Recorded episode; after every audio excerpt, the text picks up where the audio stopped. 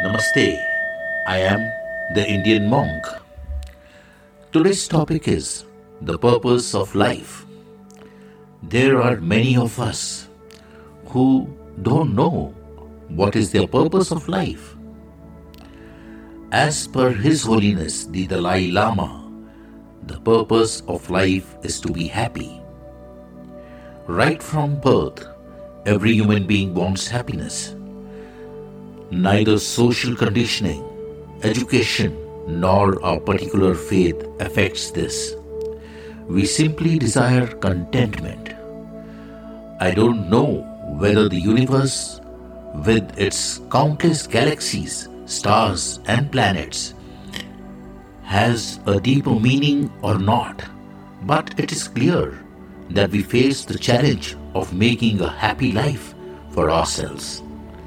So it is important to discover what will bring about the greatest degree of happiness.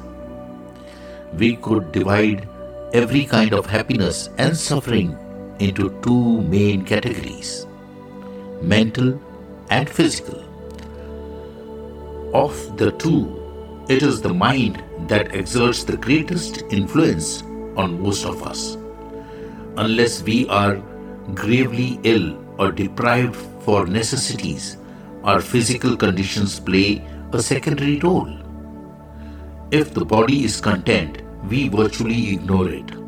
The mind, however, registers every event, no matter how small. Hence, we need to devote ourselves to training it to bring about mental peace. The greatest degree of inner tranquility comes from love and compassion. The more we care for the happiness of others, the higher is our own sense of well being. Cultivating a close, warm hearted feeling for others spontaneously puts the mind at ease. It helps reduce whatever fears and gives us the strength to cope with any obstacles we encounter. As long as we live, we are bound to encounter difficulties. If we lose hope and become discouraged, we diminish our ability to face them. But if we remember that everyone undergoes some form of pain and dissatisfaction in their lives, as these are part of human condition. We will increase our determination and capacity to overcome challenges. With this realistic attitude, each new obstacle can be yet another valuable opportunity to cultivate our mind. We may not always be able to change the situation, but we can change our relationship to it. We should strive to become more compassionate, develop genuine sympathy for others suffering, and help them.